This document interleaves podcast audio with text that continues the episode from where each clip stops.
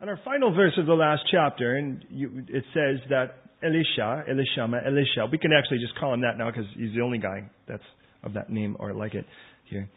He went from Mount Carmel and he returned to Samaria. It's important to note. Now, you guys have maps. Can you look and see on your map? See if you can find Samaria on your map. Today, Samaria is called Samaria, um, but you can get there, but you need a bulletproof bus. To give you an idea. It costs a little bit more. Do you see where Samaria is? Now, on your map, can you see where the Dead Sea is? Well, let's do it this way. Can you see from, from Samaria, can you find Jerusalem? That's between 38 and 42 miles. Now, you can, obviously, if you can find Jerusalem, you can find the Dead Sea. The Dead Sea to Jerusalem is roughly six miles. Can you find the bottom of the Dead Sea? That wasn't very difficult. Okay. Well, the bottom of the Dead Sea now puts us at another roughly 35 miles. That's how long the Dead Sea is, for what it's worth. So you're looking at roughly 80 miles between Samaria and the bottom of the Red Sea, a uh, Dead Sea. I'm sorry. Do you see that? No. Can you see what sits at the east end of the bottom of the Dead Sea? Whose land does that belong to during this particular period of time? Can you tell me? Edom. Can you see that? Yeah. So southeast of the Dead Sea is Edom. And then if you head north again, we're going around the east side of the Dead Sea, you will find Moab. Do you see that? Moab, you're probably familiar with, is the actually uh, the tribe, if, or I should the tribe, it's the peoples from whom Ruth originally came, who is the great great great grandmother of David.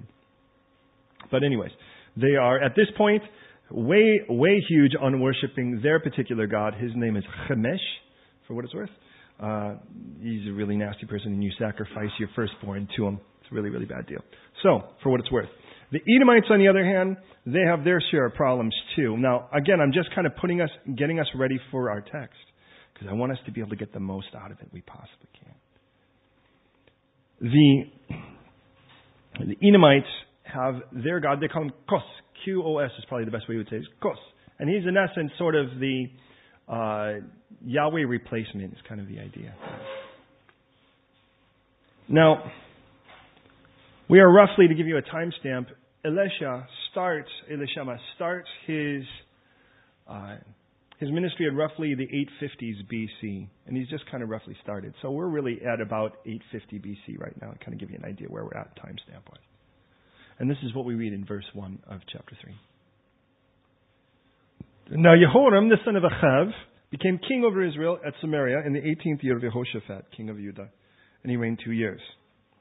He's our key player to start with. Now, we're very familiar with Ahab. Ahab was the most wicked king. He was the seventh king of the northern empire. And he married this little cookie named Jezebel, Yitzabel. And she was horrible.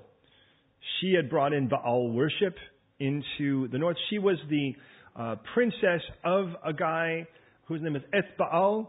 He was the high priest of Baal in the area of Sidon. Today, Sidon is called Sidon. You got that? Uh, it's there in, in the area right by Lebanon. And uh, he, the Ethbaal, Jezebel's dad, murdered the king of Sidon so that he could become the king of Sidon. So he is now the reigning king of Sidon, and his daughter, in a political arrangement, we can assume, gets in a marriage with the guy from that's just in border, in other words, the, the kingdom just south of him, which happens to be the land of Israel. So that guy gives his son to marry that guy's, the Ethbaal's daughter, Jezebel, and that's Ahab and Jezebel. They have a couple kids. One guy's name is Achatia. You might be familiar with him. He was the first guy leaning on a lattice, leaning on something too flimsy to hold him up. He falls through and ultimately will never recover. And he seeks to inquire of a guy named Baal Zebub, Lord of the Flies. Now, I don't know about you, but my first thought is if I'm going to die, the last God I want to look for is the one that's in charge of flies. Nonetheless, and there, there are reasons, but part of it is that just tells you the condition of his household, for what it's worth. And when he dies, because he doesn't recover from it, well, he has no son. So at that point, we have to go to the next, if you will, his younger brother. And that's who this guy is. He happens to be the son of Achav, the second son of Achav. There's our idea. He becomes king over Samaria. The south, on the other hand, the, the, area that's called Judah, is reigned by a guy named Yehoshaphat. Yehoshaphat, by the way, means God is judge. And he is actually a really decent, God calls him a really decent guy. However, he has a couple terrible problems. One is he is completely indiscriminate in what friends he picks. And the other thing is, is that he's kind of the guy that's kind of leaps first and then prays later. That's this guy. And we're going to find he's going to do that again here. It's the third guy he's done that with because he's done it with Achav, then he did with his first son, not in regards to trying to put together a military navy, and now he's done it with this guy. And his language here is going to be very similar to his dad's. But I remind you that in a case like this, it gets even weirder because that king, Achav, and his wife have a daughter. And that daughter marries the son of the southern tribe, just the, the kingdom south of them, which is Judah. So now what you have is Sidon, through marriage, has a political allegiance with their area, which is Israel. Israel has a political allegiance with Judah through marriage as well. Now, please hear me in this. There is a lesson to learn before we dive into this, and it's not even the key lesson of this. And the lesson is God does not want unity at the expense of truth. God does not want us to forfeit His truth just to say that we're unified with someone. It would be the same way as the human body saying, you know, well, let's just face it, let's just, I mean, you know, we've got a problem with AIDS and we've got a problem with cancer, but can't we all just get along? Well, AIDS has a purpose and cancer has a purpose, and none of it's beneficial to the human body. And God makes really clear that we are to engage the world to impact it, not to imitate it. And when we start connecting and drawing and connecting hands at the expense of who Jesus Christ is, we are doing it for our own failure and our own misery. And we're doing it, and we're going to learn here, it really does make things really bad. So, Ahab's son, Jehoram, now has become king. He gets Jehoshaphat. Jehoshaphat's actually at this point 47, and he's actually going to see Jehoshaphat seven years into his reign, and then Jehoshaphat will hand it over to his son. And he did evil in the sight of the Lord, but not like his father and mother, for he put away the sacred pillar of Baal that his father had made. Nevertheless, he persisted in the sins of Jeroboam, the son of Nevat, who made Israel sin. He didn't, he didn't depart from them. Now, this is all our setting for the whole story that's going to start in verse 4. Now, what we do learn, by the way, and please hear me in this, is that Israel was challenged to not only leave the gods of Egypt when they left Egypt, but they were also challenged not to embrace the gods of Canaan when they were to go there. God pulled them out of Egypt, and then he spent 40 years, if you will, pulling Egypt out of them. The problem is, how do you pull out of someone the trappings of the place they've yet to go to? Now, for what it's worth, those of you who are kind of Bible students, when you look at the book of Leviticus and you see all of these laws and people, oh, there's all this sacrifice and don't eat this. And I mean, I'll, I'll just be honest. There are certain things that God says that I'm like, so let me see if this is right. You should not put obstacles that are going to trip a blind person in front of them. If a, if a mouse dies in your pot, don't gift the pot to your neighbor.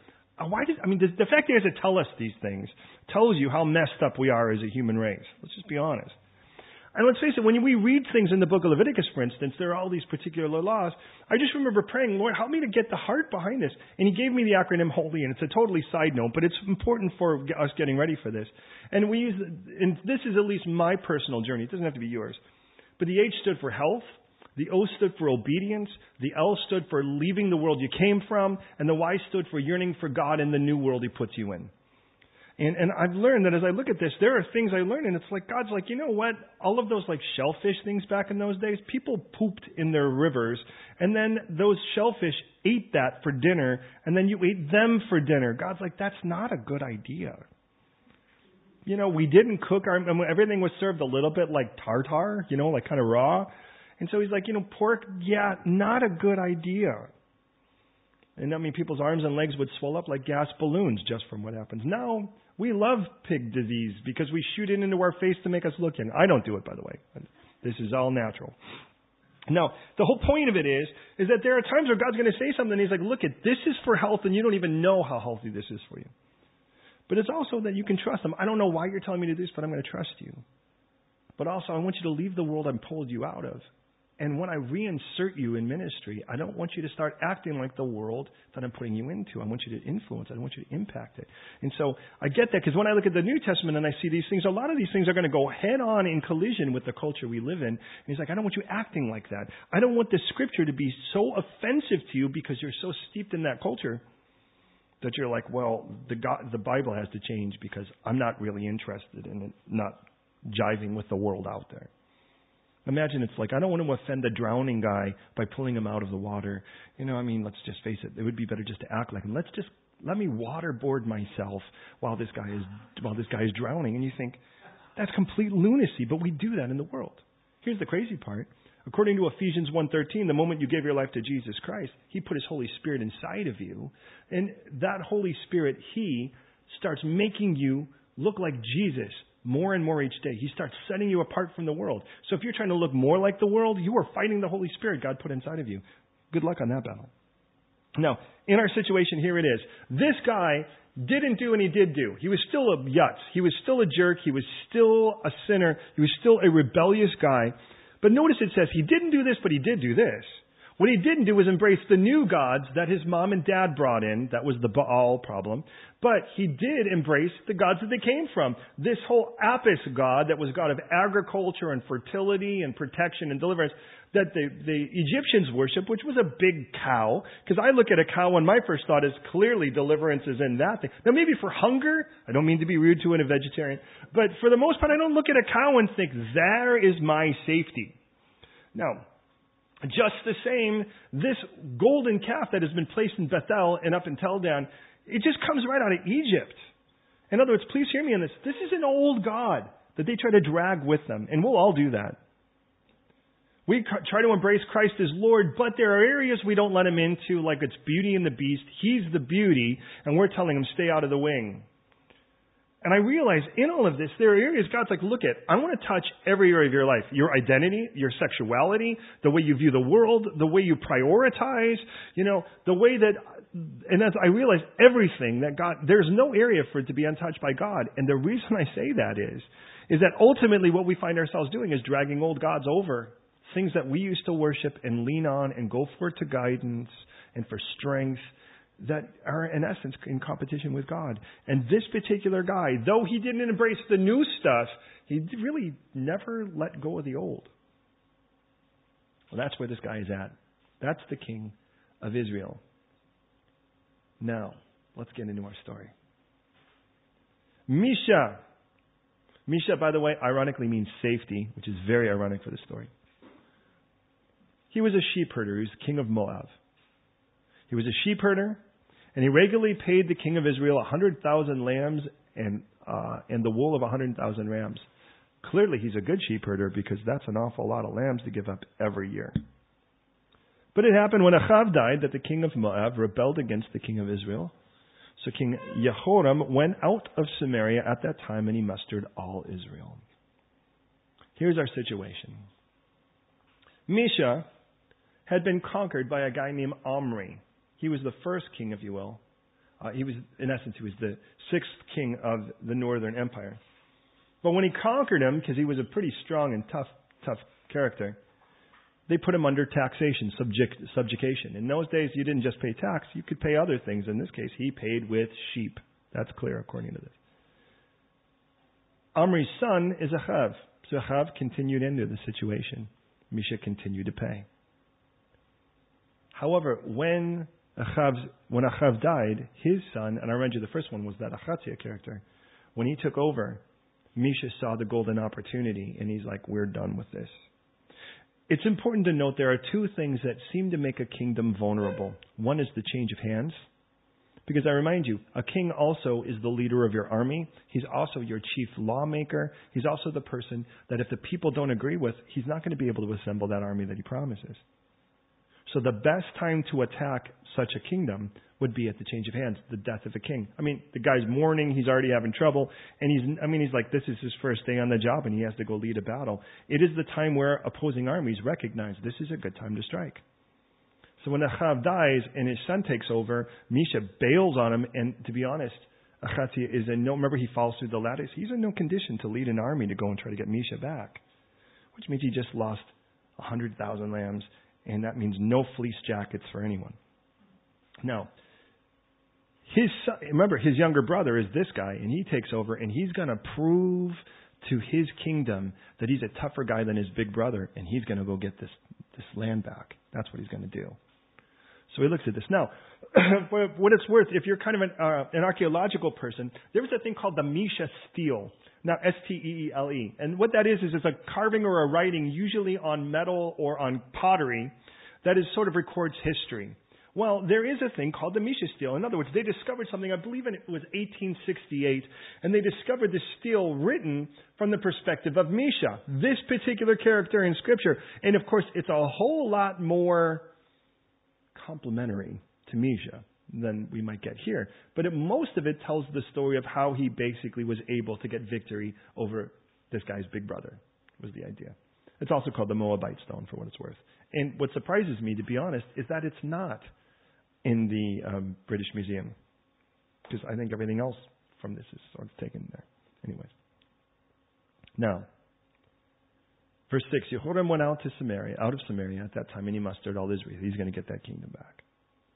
Oh, by the way, I did have to say there were two things. The other thing, by the way, is if you can't keep your laws. If you have to bail on a law, the kingdom clearly starts to fall apart. Remember the story of Esther? That becomes one of the primary issues of the story of Esther. The king, duped by his, his right hand man, Haman, he says, Oh, yeah, let's do that. Let's sign this thing in order. And then he looks at, at Esther, even though it knows that he's basically signed her death warrant at this point. He goes, You know, I can't go back on the law I've made. Because if they do, what that means is that the king is weak and he's fickle minded. Does that make sense? The law cannot be broken, or the kingdom is weak. Now, follow me on this for just a quick second. This is why Jesus says, not one yod or tittle will be broken. There's not one part of the law that will ever be broken, but rather fulfilled, as been promised. Jesus knows you can't just bail on a law or break a law and actually assume that in somehow that's going to be okay. Here is our problem. How do you have the law which is merciless and a God who or a king who loves in the same household? There is no other, you're aware of this, right? There is no other religion out there, no other mindset, no other idealism other than this Bible that tells us about a God who actually is able to be completely loving, completely merciful and gracious, and yet never break any of his laws. Because the laws allowed the provision of a totally innocent person volunteering to step in your stead to pay your price. God, knowing the only person would be him, steps and clothes himself in flesh and takes the beating himself for you. That is the story of the cross. And therefore, no law was broken. God just didn't just go, oh, we'll just forget about that. God covered it in the blood of his sacrifice. There's the beauty in that. No.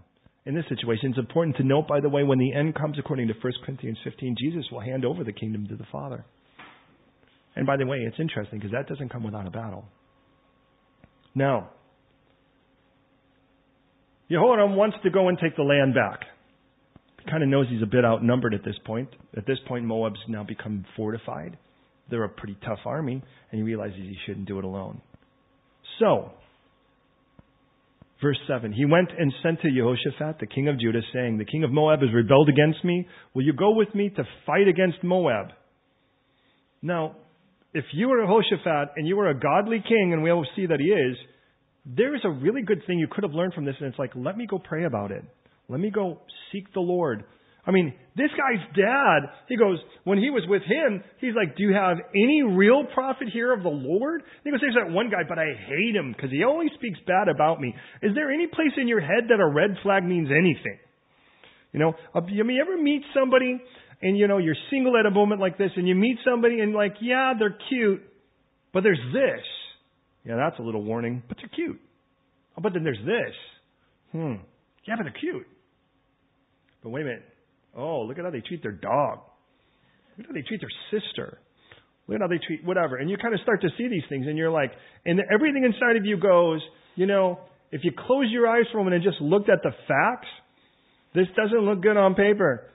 Like this plus this plus this plus this equals run. That's what it means. But you're like, no, it's, it's, it's okay, it's okay, it's okay, it's okay. And then you're like, no, it's not okay. Somewhere down the line, you can relate to Jehoshaphat then. Because Jehoshaphat, now here's, I remind you, by the way, he's looking at a guy who's the brother of his daughter-in-law.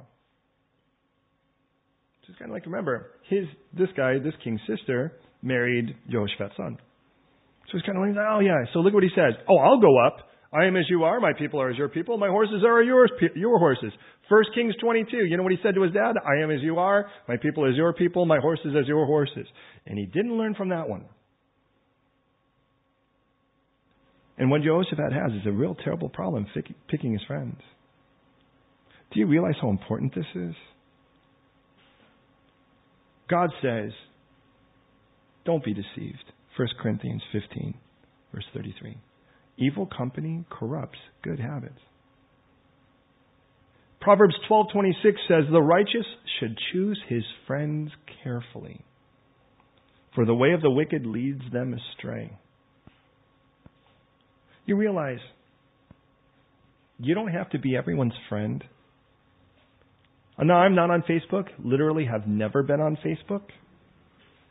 So when I heard you can friend or unfriend someone, and then I have a, you know, at that time I had an 11 year old, now she's 14, that would be like, you know, I have like 3,000 followers. I'm like, what are you leading a cult? How do you have followers? Have they ever met you? No, none of them have ever met you. You have followers who have never met you. I don't even want to know what this is about. But I remember telling both of my girls when they were younger, every person you meet becomes an acquaintance. You're familiar enough with them to be acquainted with their face, but they graduate to friends. Because a friend has the privilege of influence. And you should be careful because any person who has the power of influence in your life, there should be a part of you that says, I'm cool with being more like that person. Because otherwise, why would you want to be influenced by him? What part, what does Jehoram have to offer Jehoshaphat? What part of Jehoram could he look at and go, well, you don't worship Baal, that's cool. I mean, but you still worship the cow. Think about the people you call your friends. If you were to just pick the top three, is there something about them that you go, I really want to be like this? If I could pick a trait, if I could handpick my emotional DNA, this is what I would pick from each of them. Is it something that actually fits under the umbrella of godliness? Look at me. Jehoshaphat's got a real problem. And the sad part is he's just not learning from it when I when I played basketball, I was I'm old enough. I know this is going to amaze you, but I'm old enough to have studied Michael Jordan not in any way that I emulated him, but I realized at that time it wasn't just his moves or his ability to, to pop a three or whatever. In the end of it all, his ability to work as a team and to function and to see people rise up and to really ignite and unite a team. There were some things about him that he never gets the credit that he, that, at least that I would watch. But I remember those things and trying to incorporate them. And when I became a basketball coach, I started thinking, going, what really functioned well there? Because it was such a great example of a very successful basketball player in its time. But in regards to living life, who's your life coach? Who is it you want to be more like? Now, in this room, you're going to say Jesus because that's the script. But in reality, who is it? Because if we're going to be honest, there are a whole lot of other people we will let steer us into terrible choices. Let me say it this way if you're with the right friends, to become more godly, all you really have to do is nothing. It'll happen. But if you're with the wrong friends, to get worse, all you have to do is nothing. You'll happen. You'll absorb it. So you want to spend the rest of your life having to do everything to not absorb your friends? Or do you want to really be. Now, I tell people, you know, and my daughters as well, look at, if they're not your friends, they're your ministry. If they are your friends, they're your ministry too. But you can get, draw encouragement from them. No. We're in our conversation in the Jehoshaphat. No, there's an enemy. I remind you. The king of the north, that's Israel, has now contacted the king of the south, that's Judah, and said, hey, there's this guy, and he's, you know, he's not, he's, he's bailed on this agreement, and I'm going to go get the land back. Will you fight with me? He's like, sure, sure, sounds great. I'll tell you what, you can have my tanks, you can have my soldiers, let's just go for it. Sure, whatever. So he says, well, which way shall we go up? And he answers, by the way of the wilderness of Edom. Now, can I just warn you? when you one of the problems with picking the wrong friends is that you wind up fighting their battles with them. When you find someone that's godly, the battles you're going to fight with them are going to be your battles too. When you find somebody that's a bad influence, you're going to wind up fighting their battles, and with that, you'll make enemies you would never have had otherwise. Some of those enemies are people that should be your friends, not necessarily in this case. Now, looking, can you remember where Edom is? Southeast of the Dead Sea. Can you find, by the way, Israel and Judah on there, just so you can look on your map? I just want you to get a visual.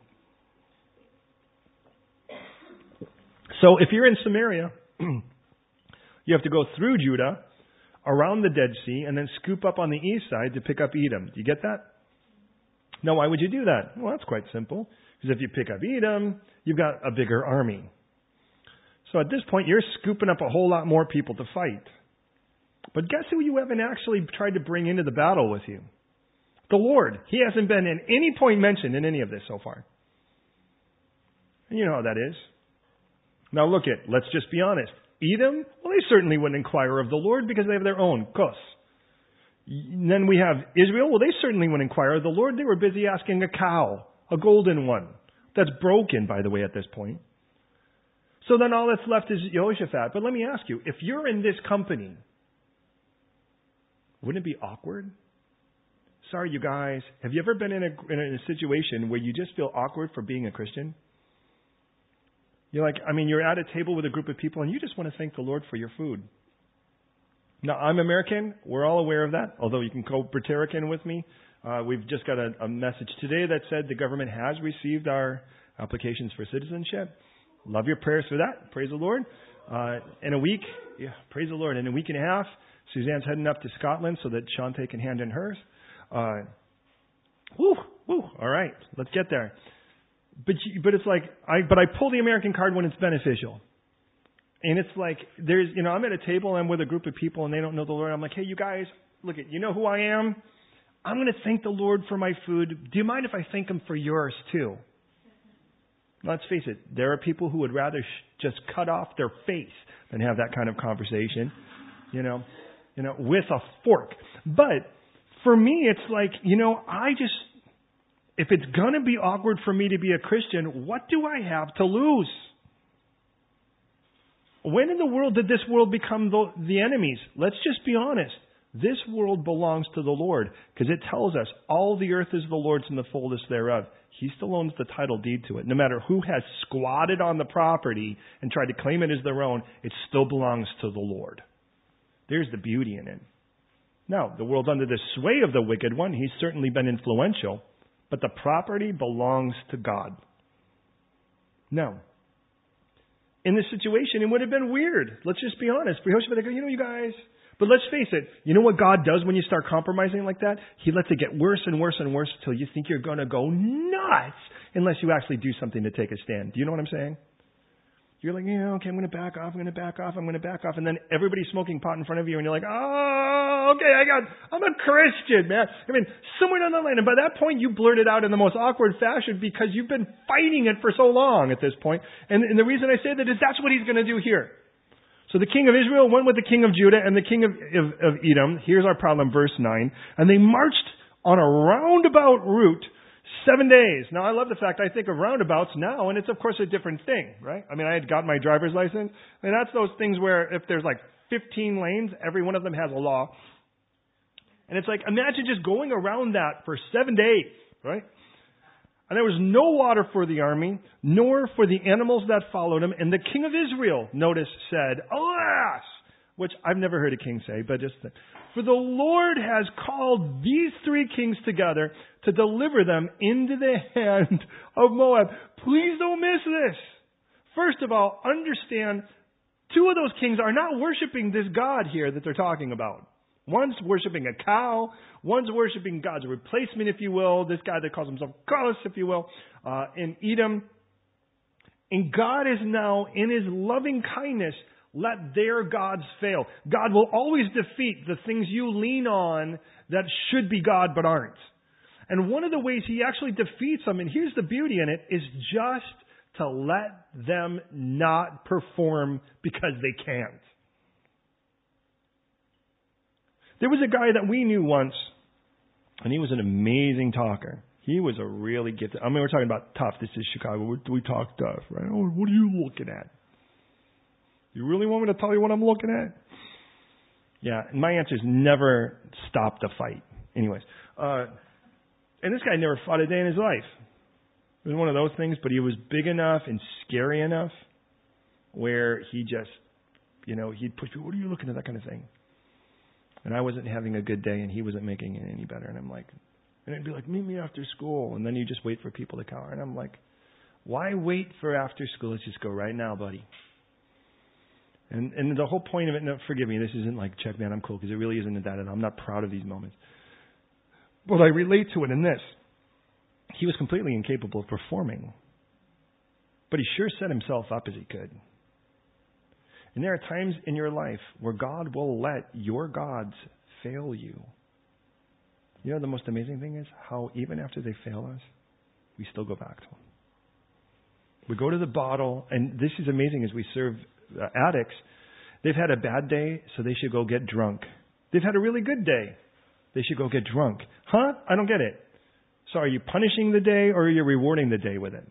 Isn't it amazing? It's like the same hammer that hits you in the head for one thing actually works for the other too.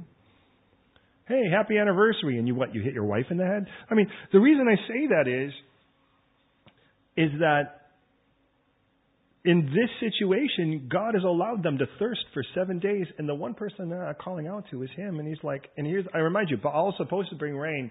They have a statue of Him, by the way, if you will, even in the British Museum, and He's like got a, He's like throwing a thunderbolt that's got like vegetation on the end of it, because He's supposed to like throw fire, you know, lightning and bring rain and the whole bit. Well, He certainly isn't doing anything here. But the most amazing part to me is verse 10 because the king of Israel, the guy who, by the way, is in rebellion of this living God, it's funny, those who have turned their backs on God will seek anything else for safety, for guidance, for clarity, for truth, for prosperity, but they reserve one thing for our God blame. Isn't it just amazing? You know, it's like, hey, you know what? That guy over there, I'm going to, he's the one who's going to tell the truth. That, your God's dumb. But I'm going to tell this, this guy is for truth. But he's going to let you down in any of, anything, including his truth. Oh, and then there's this, and there's, oh, and, you know, I lean on this, and I trust, and I identify with this, and this is who I am, and all, and this is the banner I wave, and the flag I'm planting, and all of that stuff.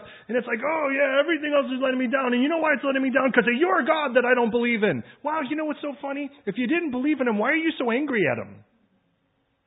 You know, I don't believe in Santa. But I'm not angry at him. It just doesn't make sense to be angry at something that doesn't exist. And that's the king of Israel. This is a Jewish man who looks and he's like, Well, I'm not going to serve him, but you know what?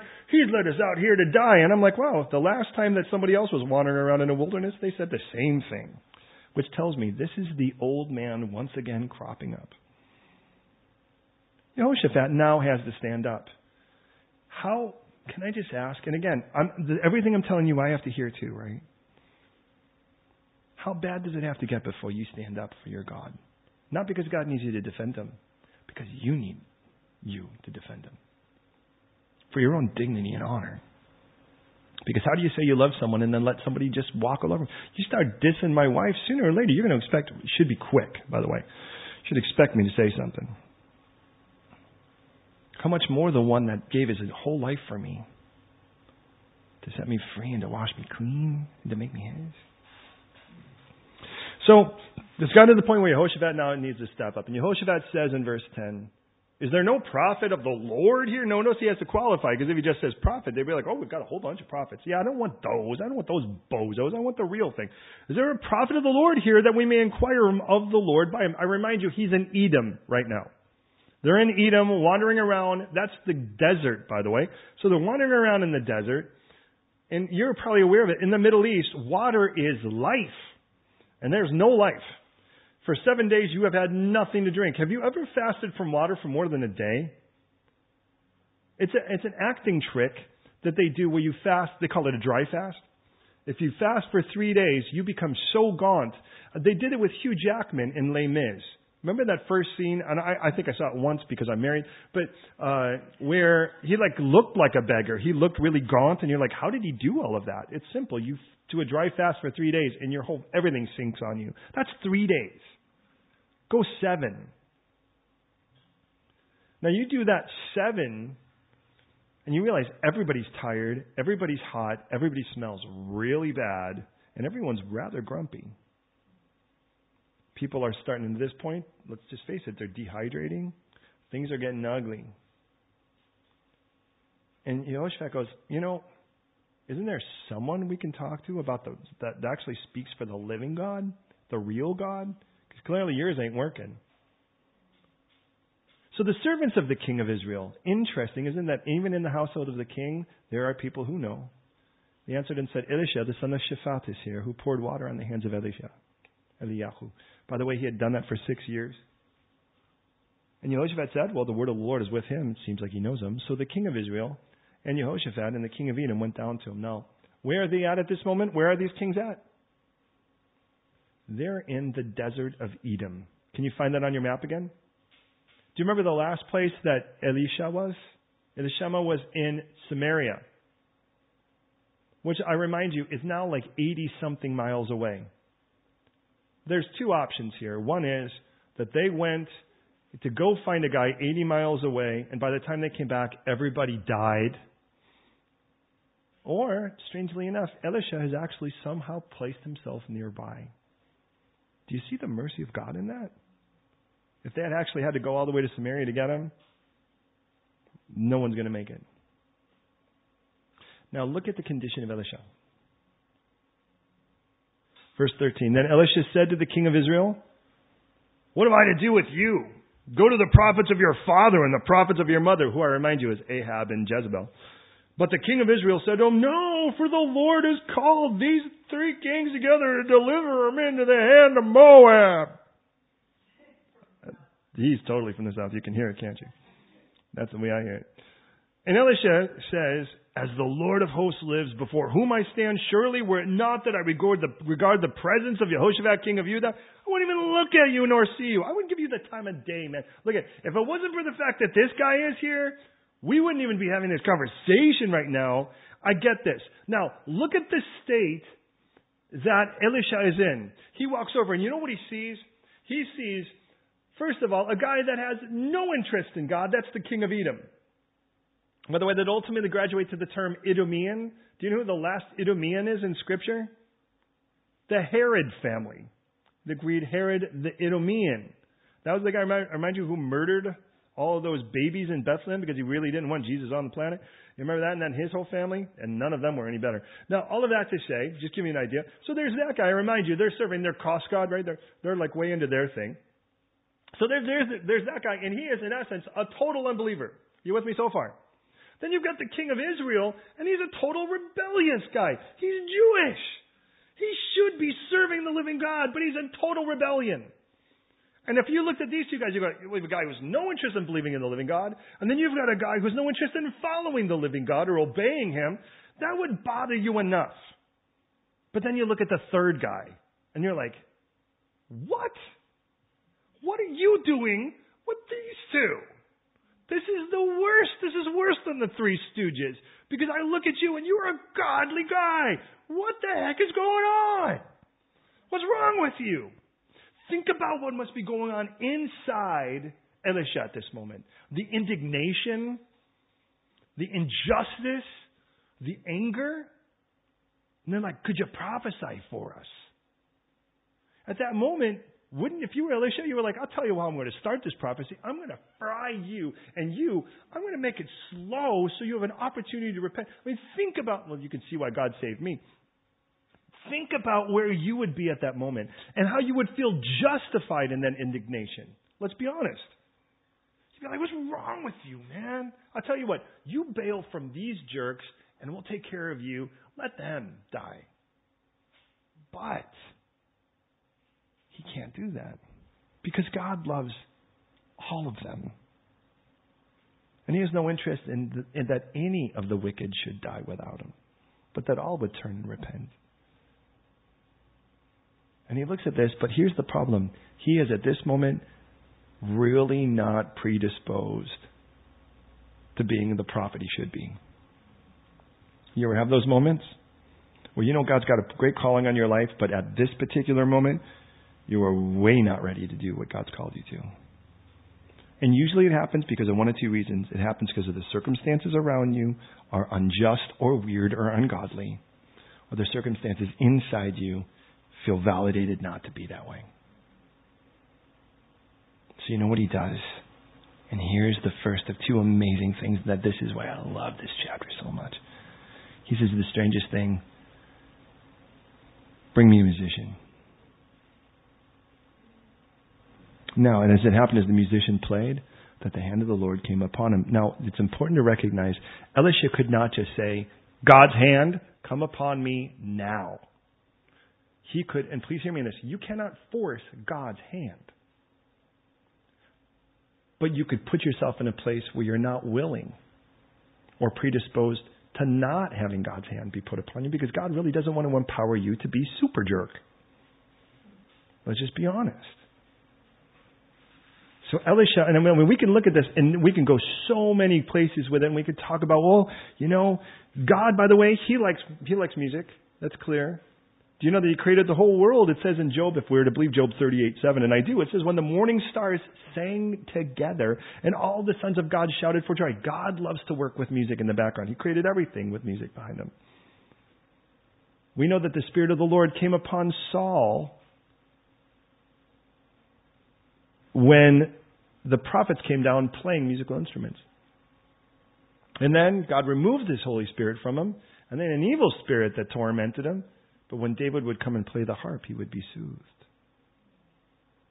Interesting for what it's worth, and most of you are familiar, that in Ezekiel 28, God tells us that some would say that the devil was the first worship leader. We don't have that. He actually looks more like a musical instrument than he actually does the leader. But again, it tells us that the workmanship of timbrels and pipes were prepared for you on the day that you were created. However that works. I do find it interesting, though, that there are times in life where if you really want the hand of the Lord to come upon you and you really want God's power, the noise of the outside world around us really needs to be quieted. And all of the emotions that wage war on my peace have to be put at ease. Because I need to get my focus on the Lord. And I need to get all that stuff off of me. Not because that, so I could say, God hand, God's hand come upon me. Because that's not the way it's even written here. The way it's written is that the result of this musician playing, ultimately God put his hand upon him. And let's be honest. I could be distracted by their weird union, this unbeliever, this rebellious, and this faithful guy. I could be pressured by the surroundings around me and the desire, the requirement to perform under these circumstances. You know how that works. But I do find interesting before some of the most wor- some of the worst moments in life, God really wants to still your heart and he wants to use his music to do so. And what's interesting, throughout Scripture, until we get to heaven, it seems that Scripture, I'm sorry, that the song is actually used to soothe the soul, not ignite it. The Word, God's Holy Spirit, are to ignite it, but the, the music was in essence to sort of cool, to, to cool the soul, to be still and to wait and to listen for his voice. I think that's interesting because do you realize the last thing Jesus did before he actually left for the garden to be arrested was sing a hymn? And if it's good enough for Jesus, it should be good enough for us. So, and the reason I say that is, what about your situation right now? What about mine? On your playlist, do you have at least one playlist that's just Jesus? That you know isn't going to just, I mean, I have some playlists, they're just going to hype me up.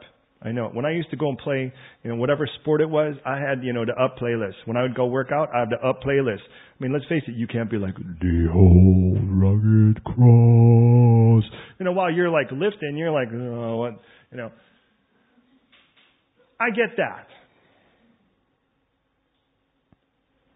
But when the world has become a tempest, and you were tossed, and you're just trying not to fall out of the boat, and people are acting crazy around you, people you love, and people you don't love are acting even crazier. And there are circumstances that you know the moment you think of them, your heart is going to be anything but joyful and free to dance. And some of the people you would even turn to for encouragement, there's some of the people that, let's just be honest, the dynamic of the moment, it's just not right for that to happen.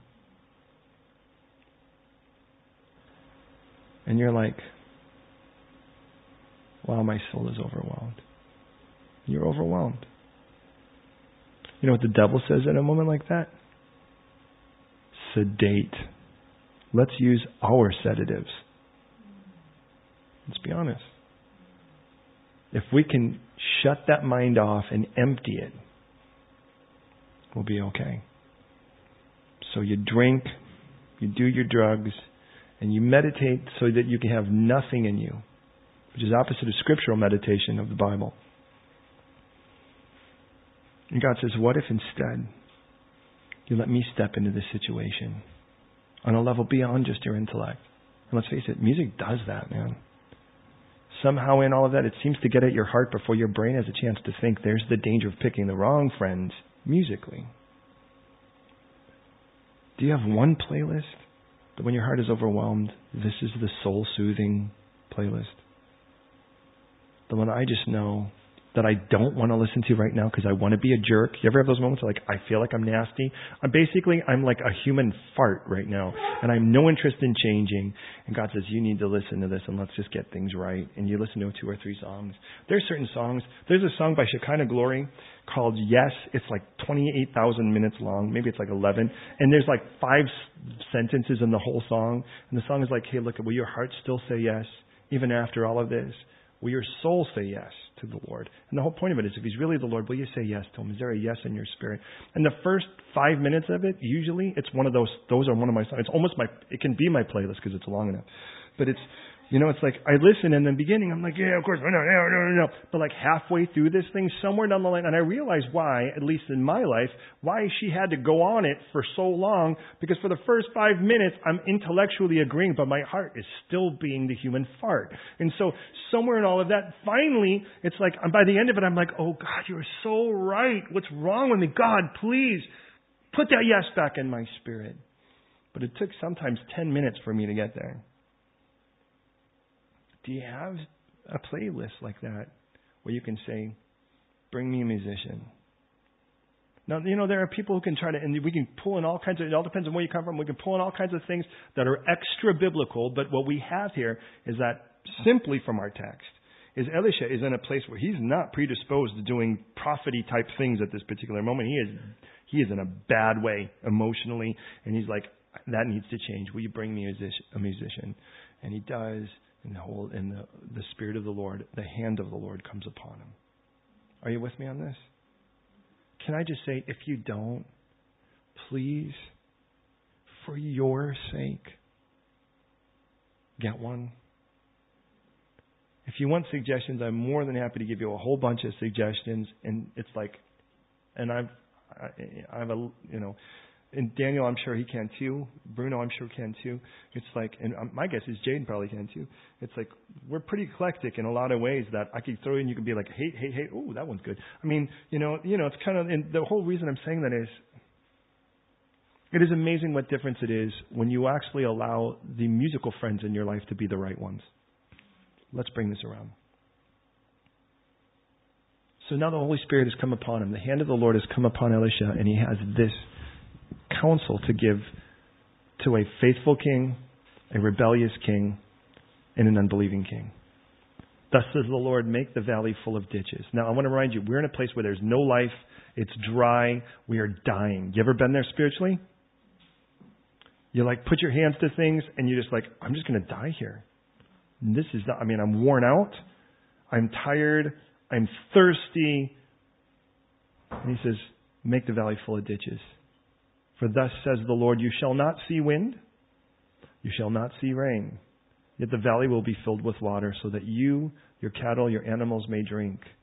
And this is a simple matter in the sight of the Lord. And now you're those other little puny fake gods. They're, this, this is way too big for them. But for me, the real God, this is a simple matter in the sight of the Lord, who will also deliver the Moabites in your hand. Stop. Listen, and actually, let me say this. He says, You shall also attack every fortified city, every choice city, cut down every good tree, stop up every spring of water, ruin every good piece of land with stones. No. I need life. I am dry. I am thirsty. I am worn out. It's the very same thing the psalmist says when he says, In a dry and thirsty land, my soul craves for you. And he's not just going, You know, it'd be really cool if you came and helped me. He's like, I am desperate for you, God. I am desperate. And unless you step into this soon, I am done. There's no way I'm going to make it through this. Been there? God goes, I know that you're tired, but I need you to dig deep. And I want you to start digging. But you can't bring the water, but you can dig the holes. But I want you to know this. They're in Edom. They're in enemy territory in a sense. Well, lightly enemy territory. Jordan today. And he says, You need to know that I'm not going to export this rain. It's not going to come from wind. And it's not going to come from rain. So it's not going to come from blowing in from the Mediterranean, and it's not going to fall from the sky. So what's the only direction left? It has to rise up this life has to rise up for you to get there. And by the way, when that happens, you're not the only one who's going to be affected by it. Anything that's associated with you is going to be affected. In a moment like this, we can get so consumed with ourselves that we could argue with God when He says, dig. You just start digging. Dig in His Word. Dig into a fellowship. Dig into prayer. But start with this predispose me to this, please, God, because I'm dry and I'm thirsty and I'm tired. And he goes, I need you to keep digging. I know you're tired. Keep digging. But you're not going to find water there. All you're really doing in digging is giving me a place to fill it with. Water's not the problem, boys. By the way, neither is victory. But either one of these things, life and victory, you're going to need to reconcile this tonight. They both only come from one place. And neither one's a big deal for me. But when I give you victory, don't become friends with the places I've given you victory with. If I've given you victory over them, I remind you, Moab now is completely dedicated to Chemosh. We'll see at the end of this what happens. But understand, in this, if I give you victory over drugs, don't try a little bit here and there to become friends with it again. If I've given you victory over porn, don't start playing with porn ish things. When I give you victory, all the fruit of that area, I want it all down to. All the buildings that have been created in that area, I want them down to. I don't want anything to look like this in your life. Verse 20, let's see how it closes out. So it happened in the morning when the grain offering was offered that suddenly water came by way of Edom. Where are they at? Edom. Where did the water come from? Edom. Did you get that right? And the land was filled with water. By the way, does anyone know what Edom means? Edom means? Red. Hmm. And when all the Moabites heard that the kings had come up to fight against them, all who were able to bear arms, the older and older, were gathered. And they stood at the border. Then they rose up early in the morning, and the sun shining was shining on the water. And the Moabites saw the water on the other side as red as blood, fitting for a place called Edom. And they said, "This is blood. The kings have surely struck swords, and they have killed one another." I mean, I remind you, there's three kingdoms there, and they're like, "Oh, interesting, like a trinity." But I don't want to draw that comparison too much because two of these guys are hosers.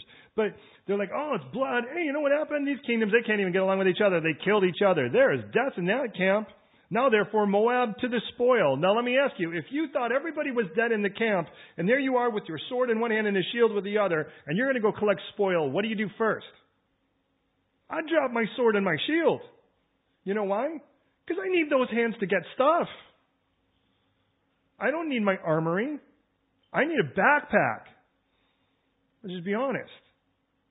So you know what happened when they got there? They came to the camp of Israel. Israel rose up and attacked the Moabites so that they fled before them and they entered their land killing the Moabites. Then they destroyed their cities. Each man threw a stone on every good piece of land and filled it. They stopped up all the springs of water, cut down the good trees, but they left the stones of, of. By the way, that's a fortress. It literally means fortress of earthen vessels. The same thing we're called, by the way, in 2 Corinthians 4. Anyway, it's a hilltop 10 miles from the Dead Sea.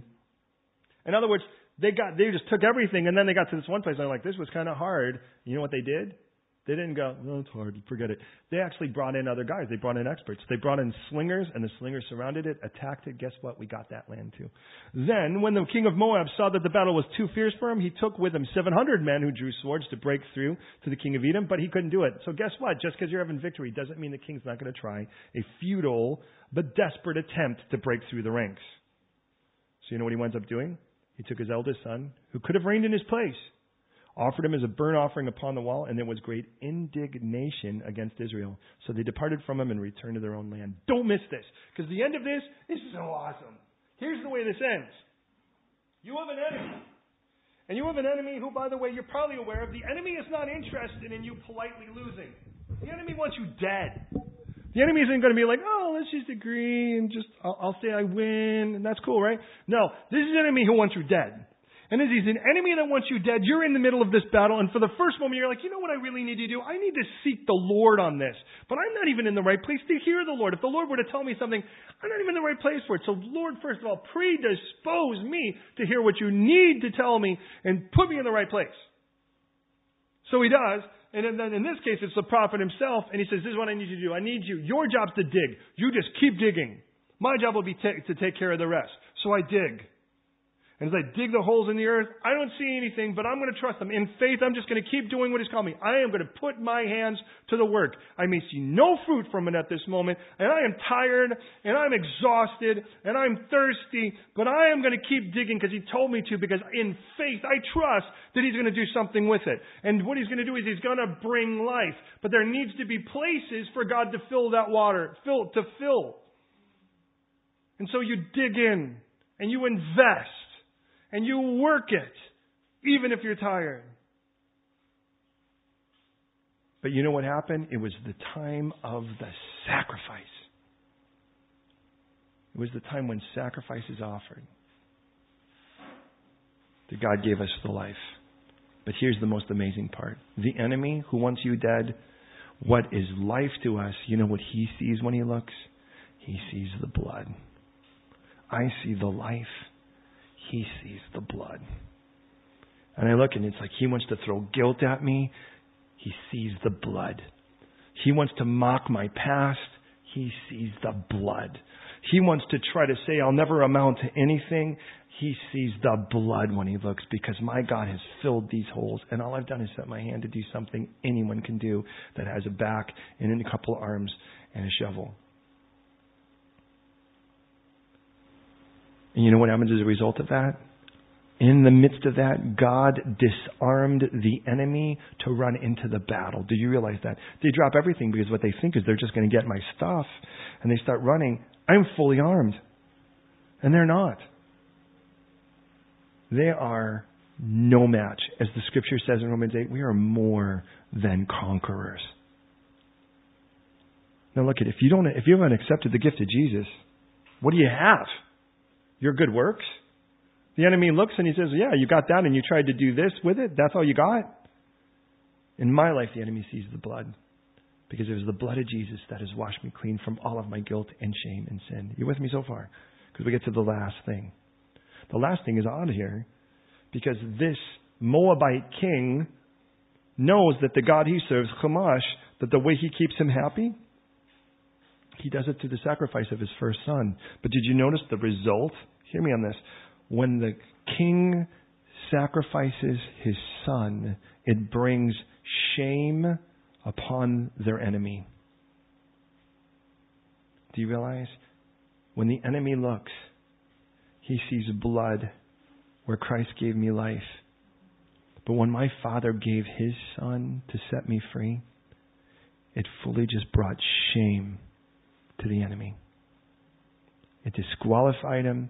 It disarmed him. We read that Jesus is disarmed principalities, powers, mights, and dominions. He's above all of those things, anything that is named or could be named. And he's above every one of those, seated above all of those things. They are under his feet. Ephesians 2 has told me that. Or at the end of Ephesians 1, Ephesians 2 tells me I'm seated in Christ. As long as I'm in Christ, I'm above those things too. How cool is that? And it tells us that he would, through his death, deliver us from him who had the power of death, destroying the enemy, is what he tells us. Who we our whole life were set in bondage by the fear of that death. Now hear me on this. This is how it ends. It started with a stupid allegiance. People that you should never have locked arms with. Because when you locked arms, you had to fight their battle. But now you're in a battle, and somehow in all that, the enemy wants you dead. And as the enemy wants you dead, we go, oh, I've got an enemy who wants me dead. And God says, I'll take care of that. But you, this is what I want you to do. Notice he doesn't say sharpen your swords. Notice he doesn't say, okay, put yourself in battle formation. Because to be honest, you're not in a position to fight. What you need is life. My job is to fight for you. Battle belongs to me. I need you just to dig to dig deep. That's what we're doing here, aren't we? We're digging into His Word and going, God, give us life. And as He does, the enemy looks and he's like, oh, I think I won. And he only winds up setting himself up for being completely destroyed in the situation. Now, as we go to prayer, let me ask you where are you at in the battle? Have you dropped your shovel? He said, I'm so tired of digging. I'm digging now. I'm tired. I'm thirsty. And I'm not seeing any water. He goes, wait for the time of the sacrifice. When the sacrifice happens, you'll see it. But it's his job to bring it up, and it has to rise up from the earth. That's where life comes from, is the resurrection. As we pray, can I pray again, God, grant us playlists that put our mind completely, and let's face it, just because it's called Christian music doesn't mean it's going to focus your mind on Christ. Am I talking truth here? I've heard songs I'm like, how in the world is this called a Christian song? Then I realized, if you're going to be honest, the best that the world has to say is nothing. The worst that it has to say is an awful lot. The best that Christian music has to say is everything good. The worst that quote unquote Christian music says is nothing. So the best worldly music and the worst Christian music, there's no difference in regards to that, except, you know, the quality, but we'll talk about that some other time. God is not intended for us to be carriers of nothingness. And I just want you to be ready for the victory.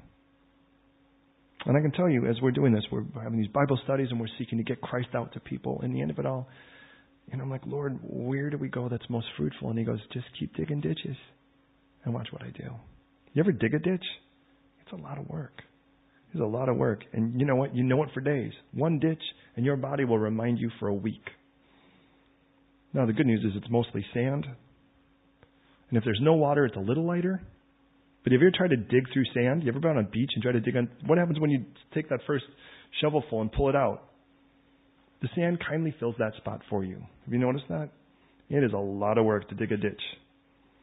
Once we actually talked about the hill. I mean, we used to have to do this thing where we had this like homeschool group back in the Central Coast, and I had this group of kids, and I did this Bible lesson with them each week, and we walked through the entire Old Testament. It was really fun, and we talked about Moses going up on the hill to receive the Ten Commandments, and they actually got these cool because it's weird like that.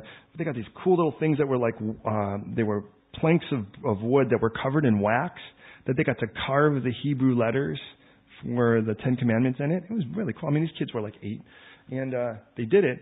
But like, what I was to do is like, oh, I want to dig. Let, let's. I live right by a beach. Let's create Mount Sinai, right?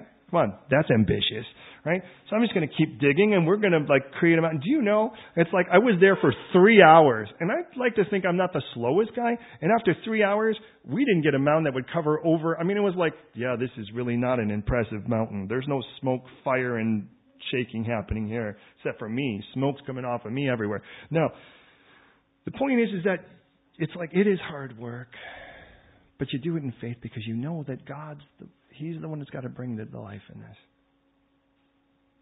No. As we go to prayer, Does the enemy see blood when he looks at you? Does he see all of your shame washed away so that he has to kind of make it up and try to bring back things that aren't on the list anymore? Or are you really just trying to stamp on top of that something else that says, well, he did a couple good things too? Because tonight the Lord wants to bring us to a place of absolute victory, and that's what I want to pray. Will you pray with me, please? Lord, I want to thank you so much that when you offered your son, you brought total indignation against the enemy. I want to thank you, Lord, that even when the victory was happening, the enemy still tried to break through to see if there was a hole in the ranks, to check if the commitment was strong enough to continue to follow to the end of the victory. And maybe that was something they learned in the ditches. Was when they were digging holes, they had to learn that you can't just stop in the middle of it. You didn't ask for a rut, you asked for a ditch. Very different thing. It's much deeper. And to learn to have that follow through to keep going and to keep going and to keep going. And there are times where I think we'd have so much more victory if we'd keep going. We get to the battle, we feel we kind of get over the top of a hill somewhere, and we feel like we've gotten to it. But then the enemy tries again, and we just kind of fall backwards and just let him run over us when we were already winning. We were already in victory. And you're like, I don't want you to take any of this with you. Take down the trees, take down the fortresses. This is defeated territory from this point forward. And I pray I could learn from that tonight. Jesus, I pray tonight that I could recognize that the gift you gave at the cross disarmed the enemy, shamed the enemy, and covered all of the handwriting of requirements with your blood to wash it completely clean. You blotted out my sins. I want to thank you that at your resurrection, there is a new life raising from the earth one that I can live in and stand in. And if it was just a little thing, not only do you give new life, but that new life comes tandem with victory. That's what you tell us here. So, Lord, if that be the case, forgive us for those times where we are overwhelmed and we, in our overwhelmed state, try to lean on stupid things that, that aren't God's at all, that, that don't have the power to actually do the one thing that only you can do put clarity and peace and comfort into the situation. So, Lord, whatever that thing is that we could call in that would put our heart and our mind back in the right place, let that always be readily available. Forgive us for those ways that we've befriended things that have declared war against you musically or even with just people is if somehow we can draw from them something that we think is benefiting us, but what they're doing is influencing us to more silence and cowardice and to a very to convoluted, weak, feeble Christianity that really looks nothing like you. So tonight I pray for a freshness to come upon us. One that says, Jesus, yes, yes, Jesus, and all you are. So tonight we just want to say yes. Fill us with that Spirit. But first, Lord, before you put your hand upon us, predispose us to that place, Lord, where, where all of that indignation, all of that injustice, all of that anger, all of that rebellion, all of the disbelief that would cause us to wander, drive it all out. So that we be a completely open vessel for your hand to come upon us and your spirit to fill us. And with that, we pray for the salvation of the city. Save London and use us. May we be predisposed. When the bugle is blown, we're already on the line in our hearts and minds. In Jesus' name. Amen.